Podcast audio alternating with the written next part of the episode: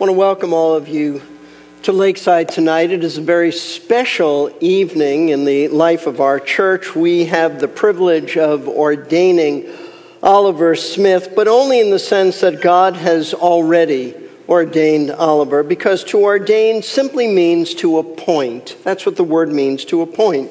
Therefore, what we're doing tonight is publicly recognizing, publicly affirming that God has called Oliver to be a church leader that He has equipped him with spiritual gifts necessary for church leadership, and that He has appointed him to be a church leader. For a little over two years, Oliver has been an elder intern at Lakeside, which means that he has sat in on elder meetings and he's been part of the various discussion in those meetings. He doesn't just sit there and listen, he participates. He has also had to read about 10 books involving biblical doctrines and related issues.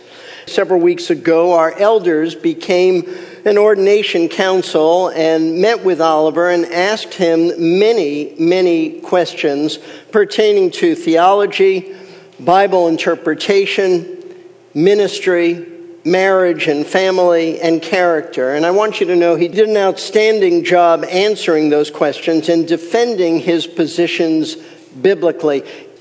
In an ordination council, we always tell the person we're questioning, you do not have to agree with everybody here. You just have to defend yourself biblically. And he did a great job with that. So tonight, and also we happen to agree with him on those things.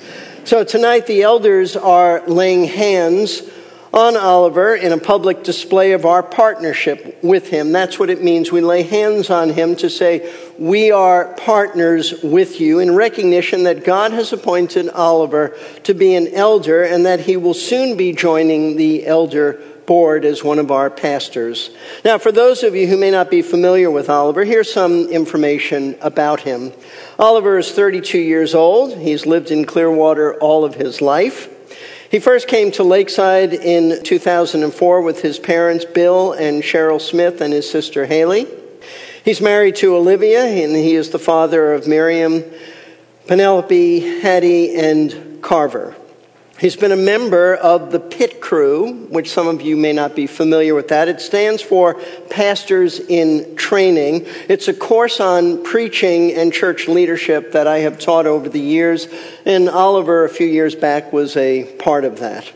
He graduated with a bachelor's degree from Clearwater Christian College in 2012 and a master's of divinity degree from the Southern Baptist Theological Seminary in 2021. Over the years, Oliver has had the opportunity to teach in various Sunday school classes as well as from this pulpit. He oversees the widows ministry at Lakeside and helps in leading the Sunday school community fellowship classes. He's been involved in a variety of different counseling and discipleship relationships, and over the last few years, I have been personally meeting with Oliver in a discipleship relationship. And he is the high school Bible teacher at Lakeside Christian School and has taught at the school for the last 11 years. And on a personal note, he's a little taller than me.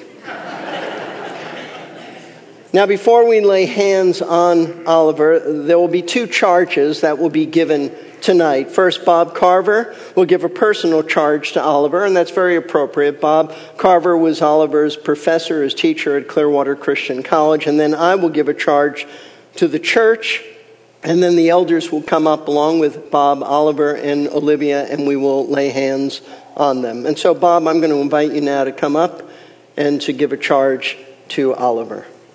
Thank you, Steve. What? Did I hear you correctly, Paul? You want to leave me on Crete? Why? To further establish the gospel work there? By ordaining elders in all the churches? That sounds challenging. And not only that, but dealing with false teachers? Now that's downright daunting. I was your representative to the church in Corinth when they needed a little push to complete the offering that was being collected to bring relief to the poor saints in Judea. They were a challenging group, as you well know, Paul. Pride, divisiveness, carnality, and lots more. But I served you well there. But Crete, Even their own poets agree that the Cretans are difficult people. They're commonly described as habitual liars, evil beasts, lazy gluttons. My mom told me to stay away from those types. But Paul, I love you. You are like a father to me, and I love the gospel. And I am honored that you are entrusting me with this work. Well, of course, that was an imaginary conversation between Titus and Paul, or was it? I have my Bible open to the book of Titus, chapter 1, and I'm going to be reading not the whole chapter, but the first five verses, and then verses 10 through 16, and you will see that that conversation was quite accurate to the biblical text. Paul, a servant of God and an apostle of Jesus Christ, for the sake of the faith of God's elect and their knowledge of the truth, which accords with godliness, in hope of eternal life, which God, who never lies, promised before the ages began, and at the proper time manifested in His Word through the preaching with which I have been entrusted by the command of God our Savior. To Titus, my true child in a common faith, grace and peace from God the Father and Christ Jesus our Savior. This is why I left you in Crete, so that you might put what remained into order and appoint elders in every town as I directed you. I'm going to skip down to verse 10. For there are many who are insubordinate, empty talkers, and deceivers, especially those of the circumcision party. They must be silenced, since they are upsetting whole families by teaching for shameful gain what they ought not to teach. One of the Cretans, a prophet of their own, said, Cretans are always liars, evil beasts, lazy gluttons. This testimony is true. Therefore, rebuke them sharply that they may be sound in the faith, not devoting themselves to Jewish myths and the commandments of people who turn away from the truth. To the pure, all things are pure, but to the defiled and unbelieving, nothing is pure but both their minds and their consciences are defiled. They profess to know God, but they deny Him by their works. They are detestable, disobedient, unfit for any good work.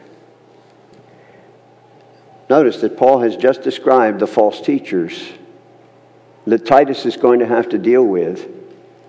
And the next verse immediately, the first verse in chapter 2 reads this But as for you, you, Titus, teach what accords with sound doctrine. That is, healthy doctrine. That is, doctrine which will promote a healthy state in those who hear it.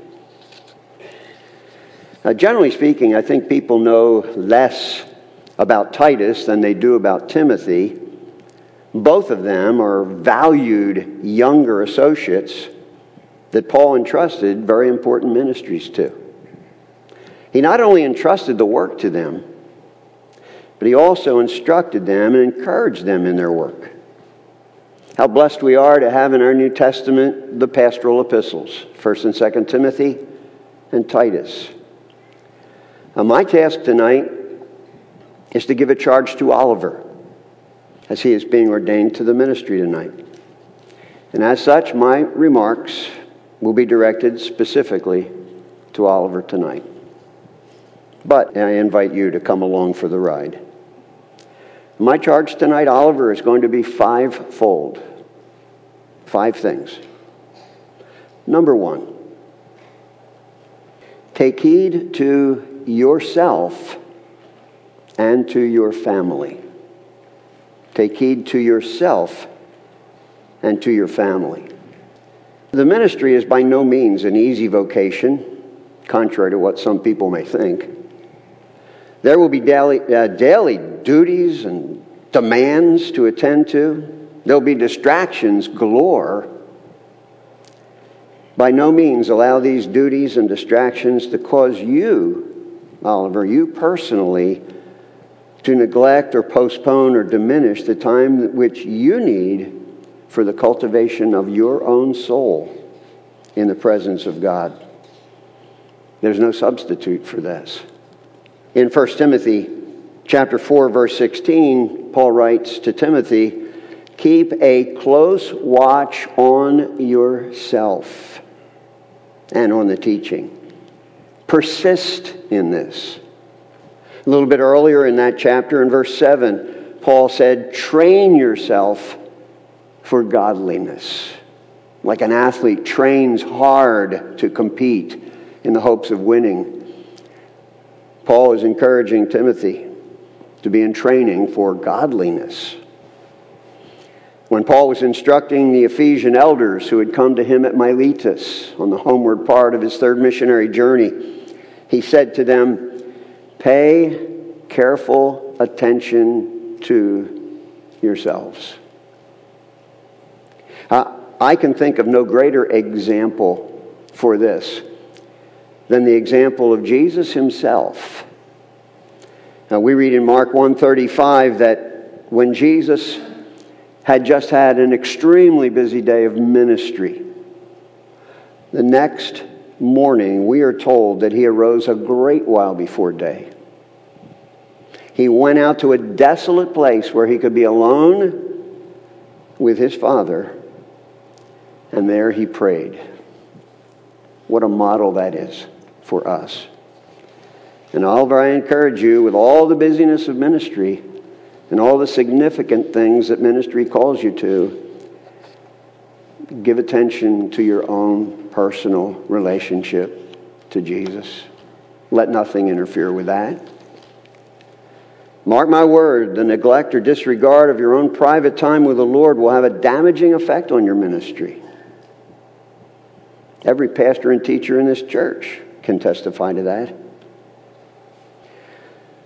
In the pastorals, when we read the lists of qualifications for elders and deacons found in 1 Timothy 3, but also Titus 1, we read that it is very important that one who is called to the ministry would manage his household well. Oliver, your family is a great blessing from Almighty God. I wish you all could see what I see as I'm addressing Oliver and his sweet family. Do not neglect the nourishing and cherishing of your wife, Olivia.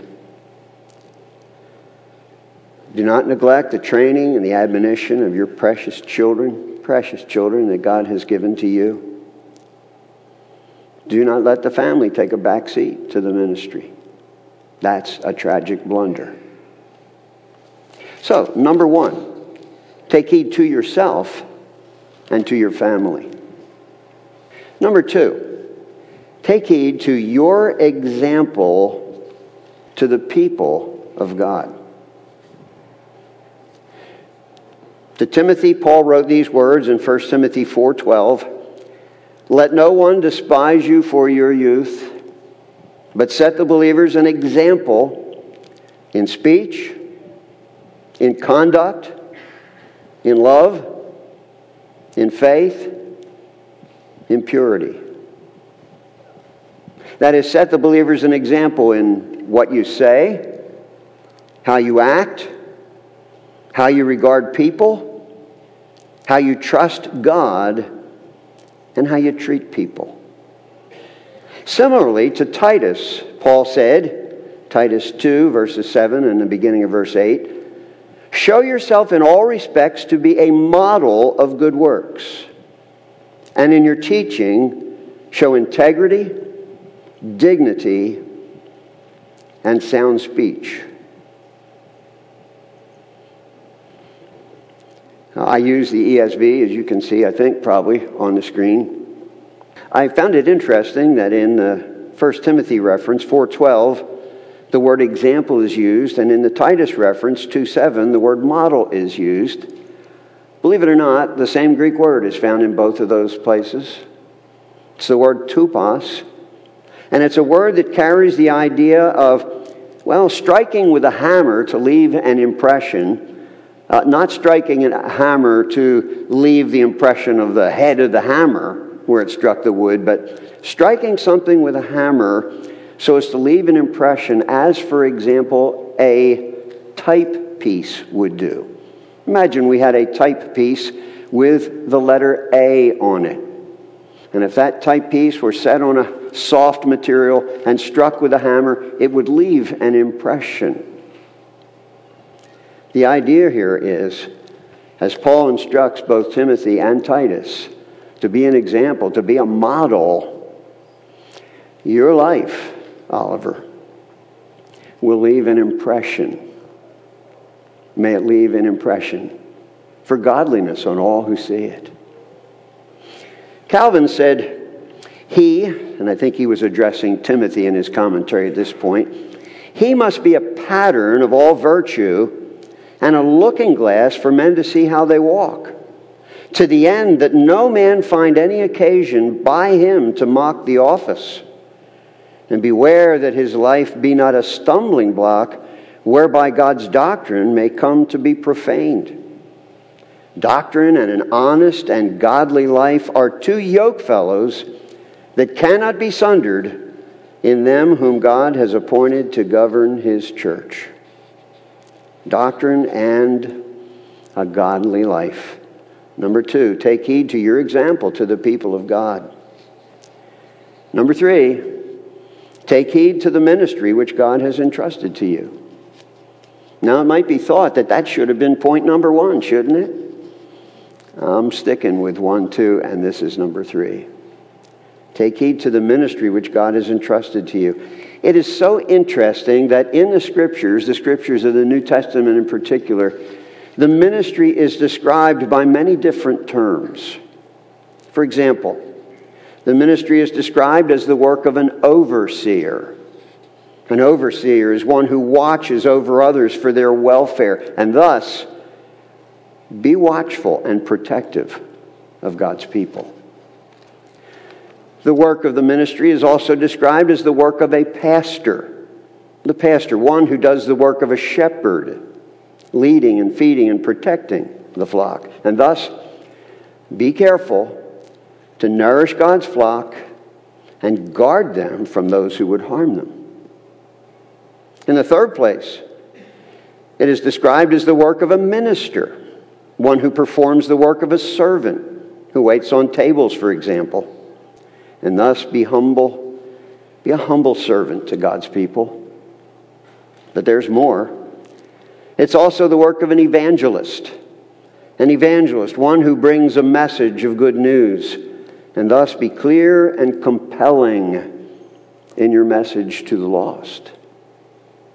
Furthermore, it's described as the work of a preacher, one who makes a public official announcement, a herald, and thus be precise and practical as you proclaim God's truth. Furthermore, it is the work of a steward. A steward was a slave entrusted with the management of his master's household. And thus, be faithful in that which the master has entrusted to you. One more term. The ministry in 2 Corinthians 5:20 is described as the work of an ambassador, an official representative of the king. And thus, be impassioned and impartial to those needing reconciliation to God. However, I see in, in these various terms that are used to describe the ministry in the New Testament, I see many things that you need to give faithful attention to as you take heed to the ministry which God has entrusted to you. Be faithful in the many aspects of the ministry.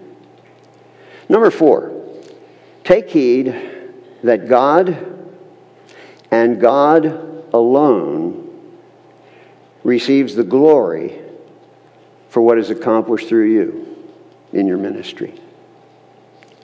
The Apostle Paul wrote in 2 Corinthians 4 7, But we have this treasure in jars of clay to show that the surpassing power belongs to God and not to us. Peter wrote in 1 Peter 4:11, "In order that in everything God may be glorified through Christ Jesus, to him belong glory and dominion forever and ever." Amen. Oliver, you have an inestimably great and inestimably valuable treasure committed to you the treasure of the gospel. Don't ever forget that you're just like a clay pot. A clay pot, fragile and breakable. Why would God commit the ministry of His precious word to individuals who are likened to clay pots? Very clearly, the reason is so that God can be glorified and not us. Note that every man has deeply rooted in his own heart the desire to receive glory or praise for what he does. And Satan will feed that desire in everything that you do. But remember, man's chief end is to glorify God. Make God's glory your aim. One final thing. Number five, take heed to not forget that you will give an account of your ministry to God. The author of Hebrews says in chapter 13, verse 17, Obey your leaders and submit to them, for they are keeping watch over your souls as those who will give an account. That's a sobering thought, isn't it? Well done, good and faithful servant is a cheering thought. But the fact that we will give an account for our ministry to God is a sobering thought. It is. Every under shepherd will answer to the chief shepherd. Every servant will answer to his master. See to it that you will do so with joy and not with grief or regrets. After all, Oliver, this is not your ministry, it is God's ministry. The ministry that God has entrusted to you. I have with me a book that many of you are familiar with, I think. It's a small book called The Valley of Vision.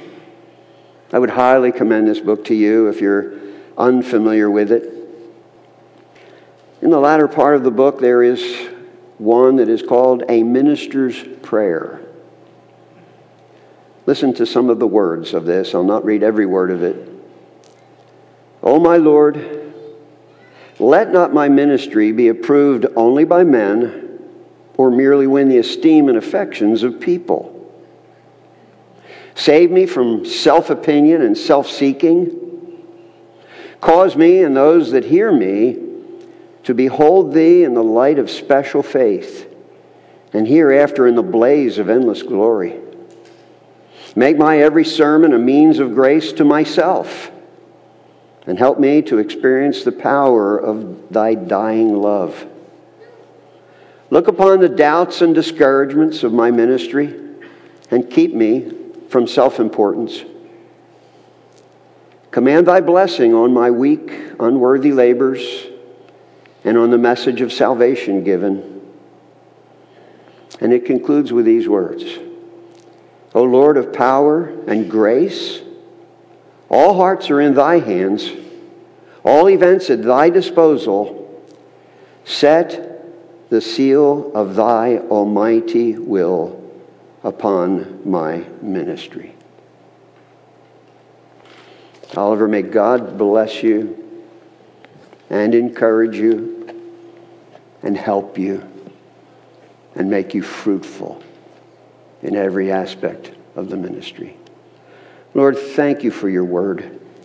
Lord, thank you for the instructions that you have given to us in your word that Paul gave to Timothy and to Titus. Thank you, Lord, for the way the ministry is described in your word. And Father, I pray for your blessing to be on Oliver, and I pray for your protection to be upon him now. Set the seal of your approval upon him. Bless him and his family, we pray. In Jesus' name, amen. So it is my responsibility tonight to give a charge to the church, in which I am about to do. And the purpose of giving a charge to the church for you as a congregation is to make you aware of certain responsibilities you have as a church body towards Oliver as one of your elders. And for this, I'd, I'd like us to look at two verses of Scripture 1 Thessalonians chapter 5, verses 12 and 13, where the Apostle Paul writes, but we request of you, brethren, that you appreciate those who diligently labor among you and have charge over you in the Lord and give you instruction, and that you esteem them very highly in love because of their work, live in peace with one another. Now, the words that the New Testament normally uses for a church leader are either pastor, elder, or overseer. Bob mentioned a number of other terms that also are related to church leadership, but when there's a, a title given, it's either pastor, elder, or overseer. But I want you to notice that curiously, in these verses to the Thessalonians that I just read to you, Paul doesn't use any of these terms. Instead, he simply mentions the responsibilities that church leaders have. He says that they diligently labor among you, they have charge over you, and they instruct you. And the most plausible explanation for this omission of a title for these leaders at Thessalonica is that Paul hadn't yet officially appointed any of them to be elders simply because he didn't have the time to do this.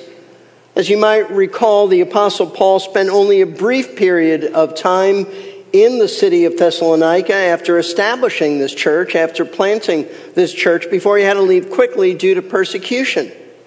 But apparently, in his absence, uh, there were certain men who arose from among the congregation who just naturally gravitated to becoming leaders in the church. And no doubt Paul would later officially appoint them as elders upon his return to Thessalonica. But for right now, these were men without a title of elder or pastor or overseer. And the apostle felt it necessary for the congregation to understand their responsibilities as a church body towards these men.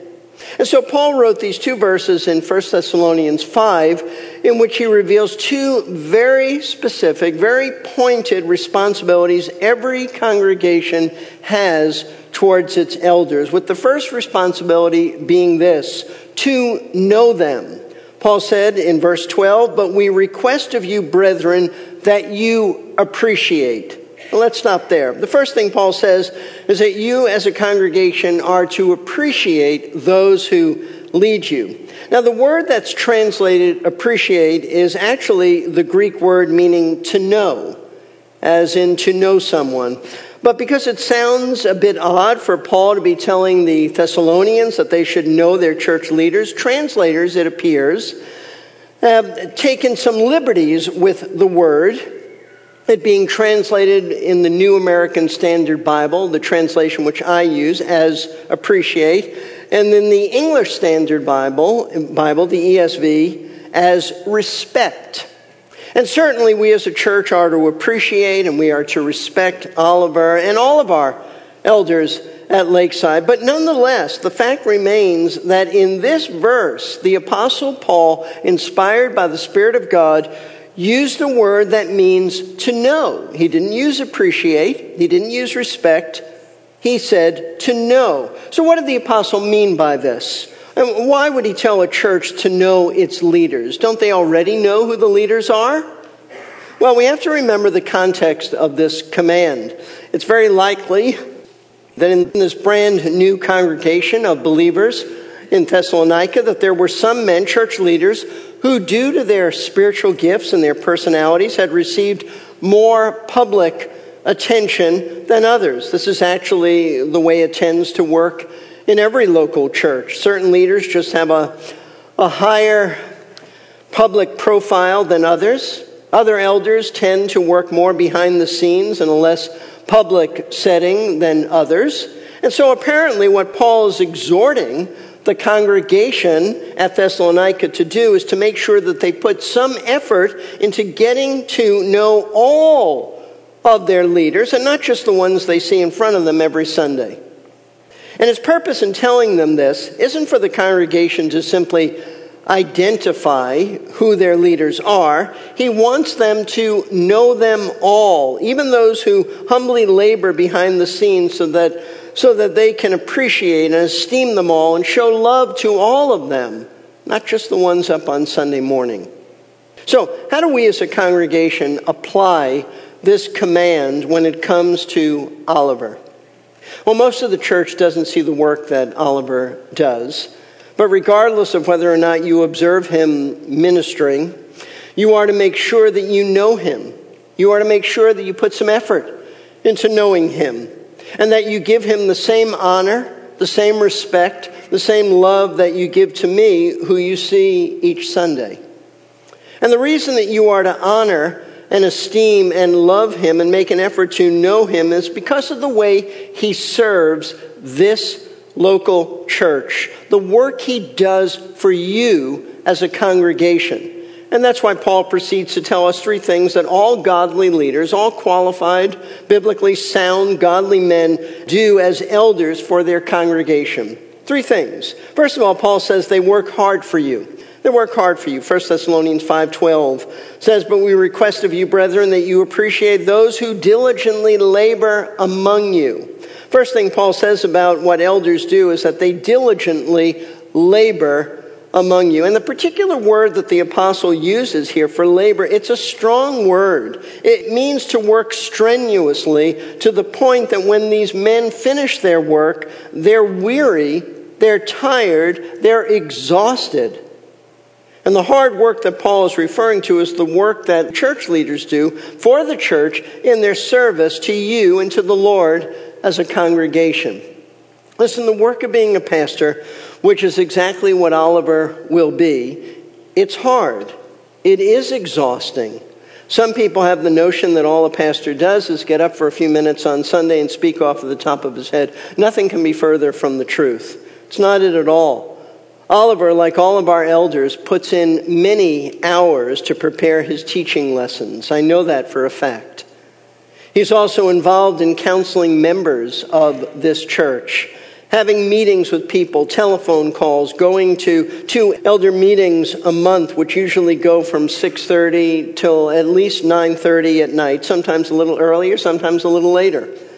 He's involved in various teaching situations, discipleship ministry meetings, and along now with Jack Jenkins, he is currently involved in establishing our new community home groups, which is a daunting, exhausting task. And in addition, Oliver has a full time job as Bible teacher at Lakeside Christian School. He also has a wife and children that he needs to be with, as, as Bob mentioned, and he, he needs to make sure that they are his top priorities for ministry. And Oliver does all of this and so much more, and he does it for the welfare of you, the congregation of Lakeside Community Chapel. And so, just because you may not see him up here, in the pulpit on Sundays, or you may not be in his particular group, the group that he's ministering to, you are still to know him so that you can show him respect and honor and love befitting one who works so hard on your behalf. Second thing that elders do for you, for which you should esteem and respect them, is that in addition to working hard for you, Paul says that they lead you. He goes on to say, and have charge over you in the Lord. What does he mean by this? They have charge over you. Well, the thought here is that they have the general oversight of the church. Oliver, along with all the elders, will have general oversight of the church. Now, what that means is that Oliver, as I said with the other elders, has the enormous task, the enormous task of leading, guiding, and caring for the people of this congregation. This involves making key decisions that, that affect your lives giving biblical solutions to those who come to him for help, and offering godly input at elders' meetings pertaining to the general direction of our church. And for that, Paul says, you should highly value him, you should get to know him, you should respect him, you should love him. Third work that elders do for you, for which you should esteem and respect and love them and to work hard at knowing them, is that in addition to working hard for you, in addition to leading you, Paul says they instruct you. He goes on at the end of verse 12 to say, and give you instruction. Another way that Paul says that Oliver will work hard for you is that he will give you as a congregation could be from the pulpit here, it could be in Sunday school classes, it could be in a whole host of other ways, but he will give you biblical instruction. And specifically, the kind of instruction that Paul has in mind, based on the Greek word that he uses here, is admonishment. What does admonishment mean? Well, it involves placing truth into someone's mind. That's what the word means, to place truth into someone's mind. But it has an emphasis on correcting someone, on reminding that person of biblical truths that they've forgotten and warning them about the consequences of disobedience. Now, as an elder, Oliver will be responsible for all kinds of biblical teaching including the work of correcting those who are in error which I will tell you is not an easy thing to do, especially when you are younger than the person that you're correcting. But Oliver will do it, and he'll do it because that's what loving shepherds do for the sake of the welfare of the flock. For this work of admonishment, you should know him, love him, respect him, appreciate him, value him. And for these reasons, all of you need to know and appreciate Oliver because as an elder, he'll work hard for you, he'll lead you, and he will instruct you. There's another specific responsibility, a second responsibility Paul writes about that we as a congregation have towards Oliver. In addition to making an effort to know him, Paul says that we are to esteem him very highly in love. Verse 13 says, And that you esteem them meaning these leaders, very highly in love because of their work. And Paul says that we are to esteem Oliver very highly in love because of the work that he does do and the work he will continue to do on our behalf. So, how can we actually do this? What can we do towards Oliver to show him our love and our esteem? Let me offer some practical suggestions. First of all, be responsive when he teaches obey the biblical truths that he is expounding and teaching. There's nothing that encourages a Bible teacher more than people obeying what you're teaching. Nothing more important. The Apostle John said that I have no greater joy than to see my children walk in truth. So be responsive when he teaches. Obey the biblical truths that he's teaching you. Secondly, show him respect. Even though he's younger than many of you, show him the respect due to an elder, one who is in the position of being a pastor. Third, pray for him, pray for his family, pray for his character to be Christ like, pray that he continues to grow in the grace and knowledge of our Lord Jesus Christ. Pray for his study time to be fruitful, as Bob pointed out, that he would cultivate godliness as he takes heed to his own life, spends time in prayer and in the Word. Pray for him to be disciplined in the use of his time.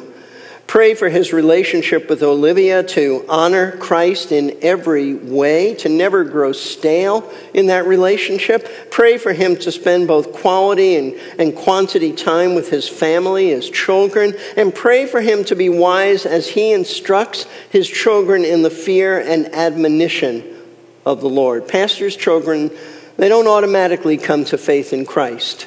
And so pray for Oliver's children. Pray for Oliver and Olivia's children that they'll come to know Christ and that the Lord will, will use Oliver as he trains them in the Lord. In addition, show him love by protecting him from the slander of others. When you are in a leadership position, anyone can take a shot at you. But don't listen to that kind of talk. Don't listen at all, and don't participate in gossipy talk about him or any of the elders. And so, this is my charge to you, Lakeside Community Chapel to know and appreciate this man and to highly esteem him in love. I'd like at this time to call up Oliver and Olivia. I want to call up all the elders, including Bob, Bob Carver, so that we might lay hands on Oliver. I would lay hands on his head. I can't reach that high. I said that before. I'll say it again. Oliver, come. First of all, as others are coming, I want to give you your official certificate of ordination. This is the real one, not a copy, the real one. So, all of you can come a little bit closer here. So, what I'm going to do now is the elders lay hands upon Oliver and Olivia. I'm going to lead in prayer then I will dismiss Oliver and his family for food in the back, and then as you stay, I'll pray for the Lord to bless our time together and for the nourishment of the food and snacks, and then I'll dismiss you as a congregation. So let's lay hands on this man. Our Father, we, we know that it is the Holy Spirit who raises up overseers in a church. That's what, that's what the Apostle Paul said to the elders at Ephesus that the Holy Spirit has raised them up to be overseers, shepherds of the flock. And Lord, we know that you've raised up Oliver. This is not something that he just decided to do one day. You raised him up, but even in the language of Paul, you set him apart in his mother's womb to be a shepherd at Lakeside. You have ordained this, Lord, and we're only recognizing this. We pray your hand upon Oliver and Olivia. We pray, Lord, that your hand of great blessing and fruitfulness in his ministry will be there. We pray that you'll protect him from the evil one. We pray that you will use him significantly at our church. And Lord, we pray that as a church body that we would esteem this man highly, that we would respect him, that we would love him. And we thank you for him. We pray that in days to come his fruitfulness will be apparent to all as he ministers. So, Lord, may this night be an encouragement to he and Olivia and the children. And may you, as we said, set your hand upon this man of God for your glory and your honor. This we pray in Jesus' name, amen. All right, we're going to ask Oliver and Olivia to go first and take the children, go back and enjoy some food before everybody else gets there. That's what this is all about. I'm stalling for time.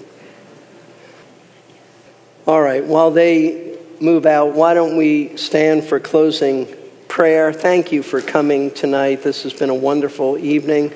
I trust you've been encouraged and edified because the Lord has his hand upon our church to raise up such a godly man to be one of our elders. Our Father, we thank you for tonight. It's so special. Thank you for your blessing upon Lakeside. It's your sovereign doing, Lord. And I just pray now as we have a time to get together as a church family and have some snacks and refreshments that it'll be a special time of interacting, of encouraging one another, of edifying speech. We uh, are very grateful that we can gather for such an occasion as this. We pray all of this in Jesus' name. Amen.